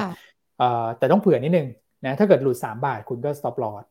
นะครับอันนั้นคือจุดที่มันไม่ควรหลุดในทางเทคนิคนะฮะแต่ถ้าเกิดไม่หลุดขึ้นไปก็ไปลุ้นแถวสี่บาทสี่บาทห้าสิบนะครับหรือว่าถ้าเกิดใครสามารถถือยาวได้หน่อยผมคิดว่าปีนี้ยังไงต้องเห็นตัวเลข5นะครับเพราะว่าหุ้นมูลค่าแบบนี้นะครับแล้วมันมันแค่แบบ ชะลอตัวตามภาคตลาดนะครับ แต่สุดท้ายผลประกอบการเขาไตรมาสหนึ่งสองสามมันขึ้นไปอย่างเงี้ยนะครับ มันก็เหมือนทางราคาหุ้นที่แบบมันควรจะค่อยๆ ขยับขึ้นไปอะนะครับ ส่วนเรื่อง digital asset ที่เขาไปลงทุนผมไม่ได้ให้น้ำหนักอยู่แล้วนะครับ เพราะว่าจะลงทุนหรือไม่ลงทุนเนี่ยตอนนี้ theme digital asset มันไม่ได้นะครับเพราะฉะนั้นเนี่ยมันไม่ได้เป็นตัวที่บวกอยู่ในราคาอยู่แล้วเลยนะครับมันมันมันไม่ถูกนับอยู่แล้วนะครับ เราก็เลยมองว่า downside ตรงนี้ ที่ราคาตรงนี้ในเชิง valuation เนี่ยค่อนข้างที่จะจำกัดแล้วนะครับค่ะคุณอ้วนขาหุ้นที่เราพูดคุยกันเนี่ยส่วนมากจะเป็นทยอยซื้อ แล้วก็ถือยาวกันสักนิดนึงนะคะสำหรับในเรื่องของการลงทุนในรอบนี้ มันยังพอมีจังหวะสำหรับนักลงทุนที่อาจจะชอบความท้าทาย ชอบความตื่นเต้น ชอบความเสี่ยงสเสน่ห์ในการลงทุนในตลาดหุ้นบ้านเรานี่มีอยู่ทุกวันเลยนะคะ มันยังคงพอจะมีหุ้นที่แบบว่า ซื้อวันนี้พรุ่งนี้ขึ้นขายได้อะไรอย่างนี้มันยังพอมีอยู่ไหมคะตอนนี้ หรือว่าช่วงนี้อาจจะพักการเล่นแบบนี้ไว้ก่อน ผมคิดว่าช่วงนี้นะครับคือในในในในมุมของนักวิเคราะห์เองเนี่ยเราก็พยายามหาหุ้นนะที่ให้นักทุนเทรดดิ้งนะครับเพราะว่าด้วยความที่ตลาดมีความผันผวนสูงแบบนี้ครับกลยุทธ์ที่ดีที่สุดก็คือการแบบเทรดดิ้งแล้วก็ตีหัวเข้าบ้านไปก่อนนะครับคือเก็บกำไรเข้ามาก่อน นะแล้วรอจุดที่เหมาะสมเนี่ยเราค่อยแบบให้เพิ่มน้ำหนักในแง่ของการลงทุนนะครับแต่ว่าการหาหุ้นเหล่านั้นเนี่ยมันไม่ง่ายนะครับเพราะว่าถ้าเกิดนักลงทุนสังเกตดูดีๆเนี่ยขึ้นมาวันหนึ่งปุ๊บวันถัดไปก็ถอยกลับลงไปอีกแล้วนะครับแล้วหุ้นที่ปรับตัวเพิ่มขึ้นต่อเนื่องบางทีก็ดูแล้วขึ้นมาด้วยเหตุผลอะไรก็ไม่รู้นะครับ ผลประกอบการก็ไม่ค่อย support สักเท่าไหร่นะครับเพราะฉะนั้นเนี่ยผมแบ่งอย่างนี้แล้วกันว่าสำหรับคนที่จะหาหุ้นเล่นแบบ เป็นสั้นๆเนี่ยก็อาจจะต้องเล่นตามปัจจัยทางด้านเทคนิคไปนะครับแล้วก็ดูหุ้นให้มันอยู่ในแนวโน้มขาขึ้นเป็นหลักนะครับว่าตัวไหนที่พอจะไหลต่อขึ้นไปได้เนี่ยก็ก็ตาม follow follow ตามกันไปนะครับตอนนี้ถ้าเกิดในช่วงสั้นๆเนี่ยที่ที่ผมชอบเนี่ยนะครับก็ดูจะเป็นกลุ่มกลุ่มเรือนะครับกลุ่มเรือเนี่ยมันมีโมเมนตัมที่เริ่มที่จะยืนเหนือเส้น 200 วันขึ้นมาแล้ว นะครับแล้วก็ถ้าเกิดจีนเขามีการกระตุ้นเศรษฐกิจเกิดขึ้นนะครับมีการนำเข้ามากขึ้นเนี่ยคิดว่าตัวของค่าระวางเรือก็น่าจะขยับขึ้นมา มันก็จะเป็นบวกกับพวกเรือเทกองโดยตรงนะครับก็ถ้าเกิดซื้อวันนี้เอาไปขายพรุ่งนี้ก็อาจจะดูตัวของพีเชีย TTA อย่างเงี้ยเป็นต้นนะครับแต่ว่าการเล่นแบบนี้เองมันก็ต้องต้องมีจุด stop loss ด้วยเหมือนกันนะครับครับผมค่ะอะก็ถือว่าต้องระมัดระวังอย่างพีเชียนี่ stop loss ที่เท่าไหร่เดียค่ะ พีเชียเนี่ยนะครับยี่สิบบาทหกสิบโอเคยี่สิบบาทหกสิบนะครับ ก็ถ้าซื้อวันนี้นะครับแล้วหลุด 20 บาทนะครับ อันนี้ก็ต้องถอยออกมาก่อนนะฮะส่วน TTA นะครับ TTA วันนี้ดูดูส่งค่อนข้างดีนะครับ ถ้าเกิดหลุดโลเมื่อวานนะโลเมื่อวานก็อโลวันก่อนหน้านู้นแล้วกันที่ 10 บาท 10 สตางค์ก็ก็ถอยออกมา อย่างนี้เป็นต้น นะครับผมมองว่า TTA ดูดูโอเคกว่าตัวของพีเชียนะนะครับถ้าเกิดว่าจะซื้อลุ้นลุ้นเด้งวันพรุ่งนี้นะครับ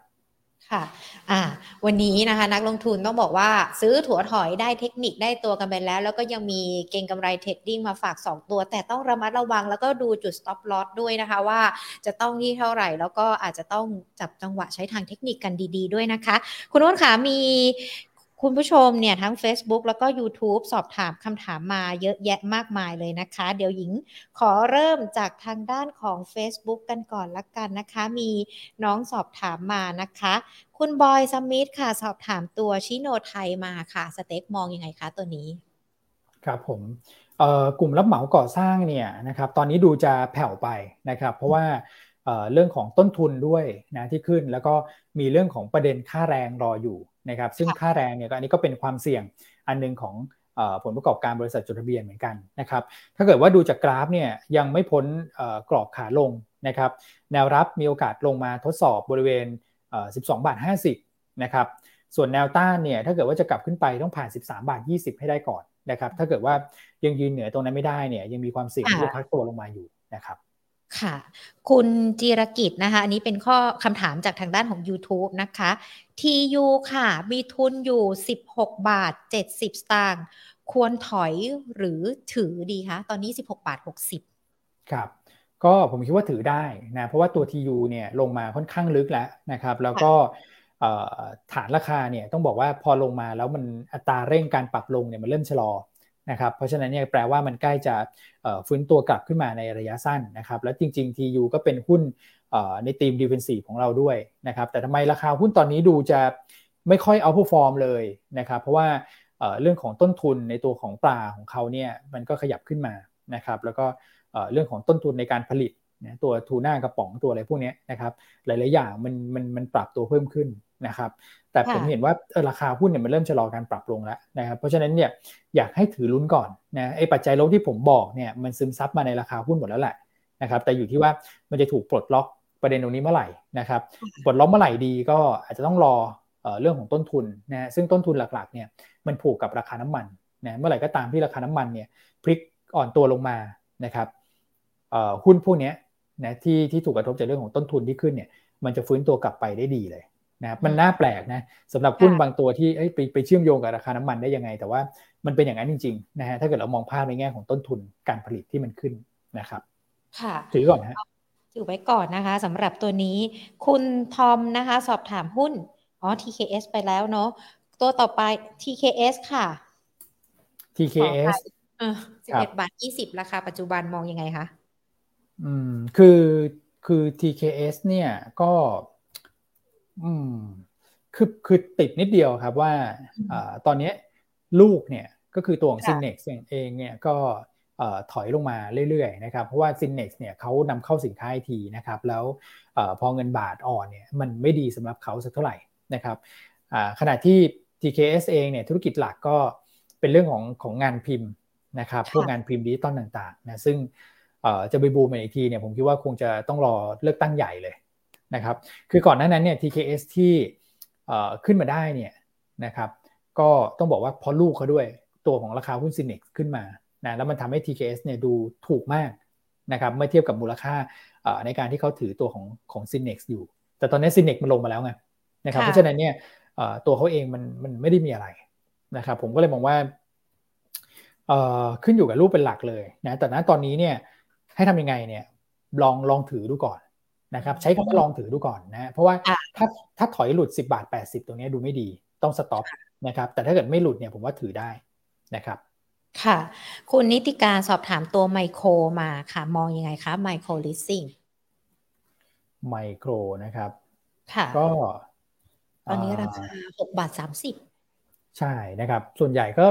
พักตัวลงมาหมดเลย แล้วก็เริ่มฟื้นตัวกลับนะฮะแต่ว่าไมโครเนี่ยต้องบอกว่าฟื้นกลับขึ้นมาแล้ว เริ่มมีความเสี่ยงนะครับ เพราะว่าฟื้นและโดนโดนแรงขายค่อนข้างเร็วเหมือนกันนะครับ เพราะฉะนั้นเนี่ยก็ถ้าถ้ามีอยู่นะครับแล้วไม่เสียดายต้นทุนมากเนี่ยผมคิดว่าขายออกไปก่อนนะครับ แล้วรอวนกลับเข้ามาซื้อใหม่แถวประมาณสัก5บาท90ถึง6บาทนะครับ ค่ะ TVD ค่ะ ขอแนวรับแนวต้านค่ะ คุณเปียรถสอบถามมา TVD TVD นะครับตัวนี้ขึ้นมาค่อนข้างแรงนะครับ ตัว TV เล็กนะฮะ แนวรับเนี่ยบาท 60นะครับแนวต้านก็หนึ่งบาท 93 ที่ขึ้นไปทดสอบในในเมื่อเช้าที่ผ่านมานะครับก็จะเป็นคำถามของคุณปิยรสที่สอบถามมาด้วยนะคะ คุณข้าวโอ๊ต TNP จะเติบโตต่อได้มากน้อยแค่ไหนไหมคะสำหรับตัวนี้อืมตัวนี้เนี่ยหลุดลงมาค่อนข้างลึกเหมือนกันนะครับก่อนหน้านั้นป้นเปี้ยนอยู่แถวประมาณ 5 บาทนะครับยีระยะไม่อยู่ก็ถอยลงมานะครับแล้วเปิดแกลบด้วยนะฮะ ในทางเทคนิคเนี่ยอาจจะมีจังหวะฟื้นตัวขึ้นไปนะครับ แต่ผมคิดว่าฟื้นไม่ผ่าน 4 บาท 40 4 บาท 50 ตรงนั้นเนี่ยต้องขายถอยมาก่อนนะครับ เพราะว่ามันยังอยู่ในกรอบอที่เราเรียกกันว่ากรอบขาลงจริง ๆ นะครับ เพราะฉะนั้นเนี่ยก็รีบาวขึ้นมาเป็นจังหวะถอยออกนะครับ ค่ะ คุณช็อกโกแลตนะคะ ขอรับต้าน CRC ค่ะ ตอนนี้สามสิบเจ็ดบาท ใช่ ครับผมแนวรับเนี่ยอยู่ที่สามสิบหกนะฮะ แนวต้าน ก็มีอยู่ที่สามสิบแปดบาทห้าสิบนะครับตรงนี้อยู่อยู่ตรงกลางเลยนะครับระหว่างกรอบแนวรับแนวต้านนะครับค่ะก็รอดูจังหวะนะคะสำหรับแนวรับแนวต้านของ CRC คุณลูกเกดบอกว่าเมเจอร์ทุนเขาเนี่ย19 บาท 50 สตางค์จะขายที่เท่าไหร่ดีคะ ตอนนี้ 21 บาทแล้วทุน 19 บาท 50 ก็แนวต้านนะครับที่พอลุ้นได้เนี่ยก็คือ 21 บาท 50 นะครับนี่พอลุ้นได้เลย สามารถที่จะถือต่อไปได้นะครับ ไปไปลุ้นขายด้านบนดีกว่าครับผม ราคาที่ที่ที่เป้าหมายที่เรามองไว้สำหรับตัวเมเจอร์ค่ะเอ่อราคาเหมาะสมเนี่ย ผมไม่แน่ใจว่าอยู่ที่ประมาณสัก 23 หรือ 25 นะครับ แต่ว่ารอบการ rebound ของเขาเนี่ย มันจะโดน 21 บาท 50จุดหนึ่งนะครับ แล้วก็อีกทีหนึ่งก็คือ 22 บาทก่อนนะครับในในสภาพตลาดแบบนี้เองเนี่ยผมคิดว่าดักจังหวะขายทำรอบเป็นระยะดีกว่า นะฮะแต่ถ้าเกิดถามในแง่ของ performance เนี่ยไตรมาสสองน่าจะดีกว่าไตรมาสหนึ่งนะสำหรับเมเจอร์นะครับเพราะว่ามีหนังฟอร์มใหญ่เนี่ยเข้ามาในช่วงไตรมาสสองเนี่ยค่อนข้างที่เยอะเหมือนกันนะครับค่ะ CPO ซื้อได้หรือยังคะในราคานี้ CPO เนี่ยก็แถวเส้นค่าเฉลี่ย 200 วันนะครับก็คือ 63 บาทตรงนั้นเนี่ยผมว่าเป็นจุดรับที่ดีนะครับ ก็ อาจจะรออีกนิดนึงนะเพราะว่าวันนี้เนี่ยราคาเพิ่งมีการพักตัวลงมานะจะที่ขึ้นไปประมาณสัก 3-4 วันติดต่อกันนะครับ ก็รอรอถอยลงมานะฮะแถวประมาณสัก 63 62เนี่ยเป็นจุดทยอยซื้อเข้าไปอีกรอบหนึ่งนะครับอืมค่ะอะหญิงจะขออีกสักสามตัวนะคะ เพราะว่านักลงทุนสอบถามเข้ามาหลากหลายกลุ่มหลากหลายตัวเนี่ย เราพูดคุยกันไปแล้วเนาะตั้งแต่ซื้อถั่วถอยเลยว่ามีตัวไหนกันบ้างนะคะฮาน่าค่ะ คุณดีด้าสอบถามมา โอกาสราคาเขาจะลงไปต่อได้ไหมคะ หรือว่าราคาเนี้ย44 บาท 50 สตางค์ซื้อได้ไหมสำหรับฮาน่าผมว่าลงต่อนะนะครับ เพราะว่าในแง่ของ performance ของ HANA เองเนี่ยถูกกดดันค่อนข้างเยอะนะครับ คือผลประกอบการก็อย่างดีก็คือได้ตามคาดนะครับ แต่ว่า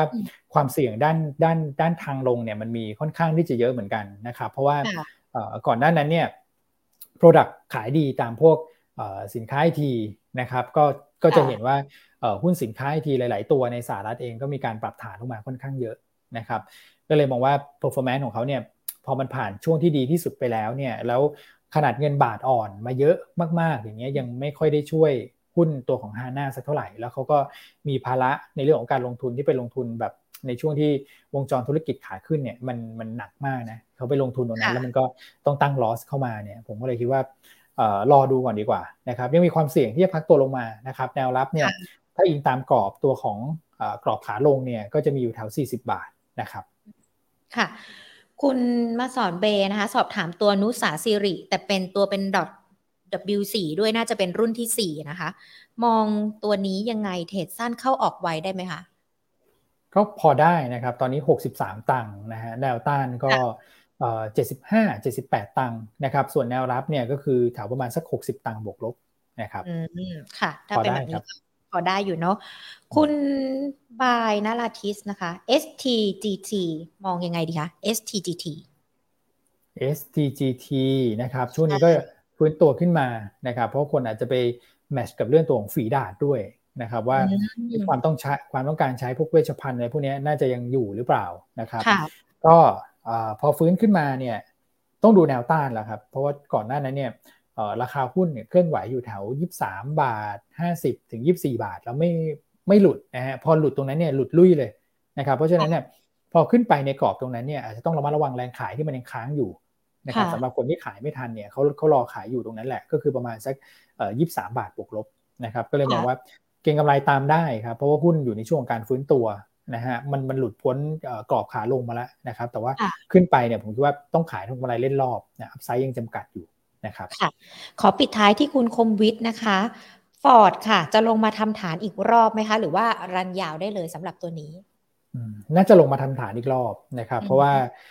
อันนี้เป็นไปตามผลประกอบการเลยนะครับ ผลประกอบการน่าจะเริ่มชะลอตัวนะครับ เพราะฉะนั้นเนี่ยผมคิดว่าหุ้นตัวนี้ผ่านผ่านช่วงที่พีคไปแล้ว นะฮะสำหรับการเคลื่อนไหวของราคาหุ้นในช่วงสั้นนะครับ แต่ว่า performance ของผลประกอบการเนี่ยก็หลายท่านอาจจะเห็นตัวของ performance ตู้เต่าบินนะครับที่ทำกำไรได้วันละล้านเนี่ยนะครับมันก็ยังเป็นความคาดหวังเชิงบวกนะแต่ว่าธุรกิจเดิมของเขาเนี่ยไม่ว่าจะเป็นการผลิตชิ้นส่วนอิเล็กทรอนิกส์เราก็เห็นว่าหุ้นกลุ่มอิเล็กทรอนิกส์บ้านเราเนี่ยไม่ค่อย perform นะครับการส่งมอบงานโครงการให้กับภาครัฐต่าง ๆ ตอนนี้ก็อยู่ในช่วงการ delay นะครับก็เลยมองว่ามันอาจจะไปออฟเซ็ต กันนะครับแล้วก็การเติบโตของกำไรเนี่ยปีที่แล้วฐานก็สูงด้วยนะครับมันอาจจะโตได้ไม่เยอะมากนะเพราะฉะนั้นเนี่ยหุ้นก็จะเป็นคล้ายๆ กับรอบที่แล้วครับพอประกาศงบแต่ละรอบเนี่ยหุ้นจะเหวี่ยงลงมา ก็อย่าถือเพลินนะครับขึ้นไปผมคิดว่าขาย แล้วรอซื้อใหม่เมื่อมีการ sell on fact หลังจากที่ประกาศงบในแต่ละรอบนะผมว่าเป็นเป็นโอกาสที่ทำให้ทุกท่านเนี่ยได้ซื้อรอบใหญ่อย่าไปเสียดายนะครับ ค่ะ อ่า วันนี้มีคุณผู้ชมสอบถามเข้ามาหลากหลายตัวนะคะ แล้วก็เข้ามาฟังกันหลายหลายคนเลยนะคะ แล้วที่สำคัญเนี่ย มีแฟนคลับคุณอ้วนด้วยนะ อย่างคุณพิสิทธิ์บอกว่าแฟนคลับหยวนต้าครับ คุณเป่าภาวรินนะคะ ก็บอกว่าเป็นทั้งแฟนคลับคุณอ้วน แล้วก็แฟนคลับหยวนต้าด้วยนะคะ ขอบพระคุณที่ติดตามรับชมรับฟังกันด้วยนะคะ แล้วก็วันนี้ขอบพระคุณคุณอ้วนมากๆเลยนะคะ ที่มาพูดคุยการมองภาพรวม แล้วก็อาจจะให้คำแนะนำกับนักลงทุนเนาะ ในจังหวะตลาดหุ้นแบบนี้ ซื้อตัวไหนได้บ้างถัวจังหวะไหนกันได้บ้างหรือว่ากลุ่มไหนกันได้บ้าง หรือว่าถอยแบบไหนกันได้บ้างและที่สำคัญเนี่ยยังมีเก่งกำไรเทรดดี้มาฝากนักลงทุนแล้วก็ตอบคำถามหลาย ๆ ท่านที่สอบถามเข้ามาด้วยนะคะ วันนี้ขอบพระคุณมาก ๆ เลยค่ะ แล้วเดี๋ยวโอกาสหน้าเราพูดคุยกันใหม่นะคะ ครับ ยินดีครับ สวัสดีครับค่ะสวัสดีค่ะเอาละค่ะ พูดคุยกันไปแล้วนะคะ เกี่ยวกับในเรื่องของการลงทุนทิศทางตลาดหุ้นกันด้วยนะคะ ยังคงมีแนวโน้มที่ที่ยังลงทุนได้ เดี๋ยวจะมาสรุปให้ฟัง ก่อนที่จะสรุปให้ฟังขอ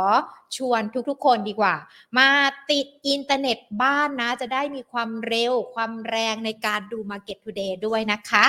True Online ค่ะ เปิดตัวแคมเปญใหม่นะคะกับ True Gigatech Pro Life ค่ะ อินเทอร์เน็ตบ้านไฟเบอร์อันดับหนึ่งนะคะ ที่ครบกว่าคุ้มกว่าแรงกว่าทุกกระแสในไทย ที่จะมาเติมเต็มไลฟ์สไตล์การใช้ชีวิตในบ้านนะคะ ให้คุณโปรสุดได้ทุกเรื่องภายในบ้าน ถือว่าเป็นการสร้างมาตรฐานใหม่ให้ตลาดบอดแบนด์ในไทยค่ะ พร้อมจะเปลี่ยนบ้านคุณนะคะ ให้เป็นบ้านอัจฉริยะได้เพียงง่าย ๆ ด้วยความโปร 5 เรื่องค่ะ เรื่องที่ 1 ก็คือ2 g b Pro Speed โปรสุดทุกเรื่องความเร็ว ด้วยโมเด็ม 6 เสาที่ดีที่สุดนะคะ รับสัญญาณได้เร็วแรงเสถียรไม่มีสะดุด และเม็ดเราเตอร์โปร Wi-Fi 6 ค่ะ ตัวช่วยกระจายสัญญาณให้ครอบคลุมทั่วบ้านโปรเรื่องที่ 2 นะคะ ก็คือ True Gigatech Flexi Pro โปรสุดทุกไลฟ์สไตล์ค่ะ บริการที่คุณสามารถปรับเปลี่ยนความเร็วอินเทอร์เน็ตบ้านให้ตรงกับตามไลฟ์สไตล์ได้ดั่งใจ โปรที่ 3 นะคะ บริการ True Gigatech Tech Pro โปรสุดทุกเรื่องการให้บริการ ดูแลครบทุกด้านระดับโปรรวดเร็วทันใจ แก้ไขปัญหาฉับไวใน 24 ชั่วโมงค่ะ โปรที่ 4 ก็คือ โปรคอนเทนต์นะคะโปรสุดทุกเรื่องคอนเทนต์กับกล่องทีวีอัจฉริยะ TrueID TrueID TV นะคะที่มาพร้อมกับคอนเทนต์แล้วก็กีฬา ระดับโลกกีฬาดัง ๆ เลยนะคะ และโปรที่ 5 โปรสุดท้ายก็คือโปรโฮมเทคโปรสุดทุกเครื่องบ้านอัจฉริยะ เปลี่ยนบ้านคุณให้ล้ำกว่าโปรกว่าด้วย IoT Smart Home จาก True Living Tech ที่จะช่วยเปลี่ยนบ้านคุณให้เป็นบ้านอัจฉริยะได้ง่าย ๆ ค่ะ เป็นบริการดีๆ จาก True Online นะคะ ที่นำมาฝากกันด้วยอะ ใครยังอยู่ทักทายกันดีกว่า เดี๋ยวหญิงจะสรุปให้ฟังนิดนึงนะ ขอบพระคุณทุกๆทท่านที่ยังอยู่เป็นเพื่อนกันนะคะ อย่างที่คุณอ้วนบอกไปตอนนี้ตลาดหุ้นไทยมันยังคงต้องจับจังหวะกันอยู่ด้วย เรายังคงต้องรอผลการประชุมเฟดที่จะมีขึ้นในช่วงกลางเดือนมิถุนายนด้วยนะคะ แล้วก็ผลประกอบการของบริษัทจดทะเบียนไตรมาสสที่นักลงทุนอาจจะต้องติดตาม แต่มันยังมี 4 ปัจจัยที่ถือว่าเป็นปัจจัยบวกต่อการลงทุนนะคะ เป็นปัจจัยจากต่างประเทศ 2 ปัจจัยจากในประเทศ 2 จะมีอะไรกันบ้างเดี๋ยวลองฟังย้อนหลังกันได้ และที่สำคัญในช่วงนี้ตลาดหุ้นไทย ซื้อถัวถอยได้หมดเลย มีเป็นกลุ่มมีเป็นตัวที่นำมาฝากกันด้วยนะคะ รวมไปถึงหุ้นเก็งกำไร 2 ตัวด้วย ดังนั้นใครที่ฟังไม่มาฟังไม่ทันนะคะ สามารถติดตามย้อนหลังกันได้ Facebook YouTube Money at Banking Channel รวมไปถึงพอดแคสต์กันด้วย ทักทายกันดีกว่านะคะสำหรับทุกๆ คนเลย วันนี้เสียงอาจจะแบบแหบแห้งไปบ้างต้องขออภัยด้วยนะคะ คุณธงชัย คุณกิจชัย น้องชาวนันสวัสดีค่ะ คุณตูน คุณบอยสมิธนะคะ คุณนวรัตน์คุณพิสิทธิ์นะคะ ขอบพระคุณทุกๆท่านเลยที่ติดตามการจากทางด้านของ Facebook นะคะ ส่วน YouTube วันนี้ขอบพระคุณทุก ๆ คนเลยนะคะ คุณคมวิทย์คุณจิรกิจ คุณอ๋อย คุณพีรพงศ์คุณลูกเกดนะคะ คุณทอม คุณต้องคุณหมอดูดวงจีนอาจารย์วิชัย คุณวราพรสวัสดีค่ะ คุณนิติการนะคะ คุณเปิยรสคุณข้าวโอ๊ตคุณช็อกโกแลตนะคะ คุณดีด้า คุณปภาวรินนะคะคุณมะสอนคุณบายนาราทิสนะคะ คุณเกียรติศักดิ์คุณดีที คุณทิติกร คุณ The Red Machine นะคะ คุณแพทริกคุณอุมาพร คุณพัชระนะคะ ใครยังอยู่นี่ทักทายกันได้นะ คุณ KNS นะคะ คุณมงนะคะ คุณเลิฟคินดี้ คุณสมกิจนะคะ แล้วก็คุณฮาวีเดช คุณอาโยโมบายด้วยหรือเปล่าอะสวัสดีทุกทุกท่านนะคะ ที่ติดตามรับชมรับฟัง Market Today ของเรานะคะ มาพบเจอกันเป็นประจำทุกๆวันบ่ายสองแบบนี้แหละค่ะ ส่วนพวกนี้จะมีนักวิเคราะห์ท่านใดมากันบ้างนะคะ อย่าลืมกด Subscribe ที่ YouTube นะคะ ขอย้ำอีกรอบหนึ่งแล้วก็กดไลค์ที่เพจ Facebook กันไว้เวลาที่เรามีการไลฟ์สดกัน จะไปแจ้งเตือนทางช่องทางที่ตั้นท่านกดติดตามกันไว้นะคะ จะได้ไม่พลาดกันตั้งแต่ต้นชั่วโมงเลยเนาะส่วน Market Today นะคะ วันนี้หมดเวลาแล้วค่ะ พรุ่งนี้บ่ายสองกลับมาเจอกันใหม่ วันนี้ลากันไปก่อนนะคะ สวัสดีค่ะ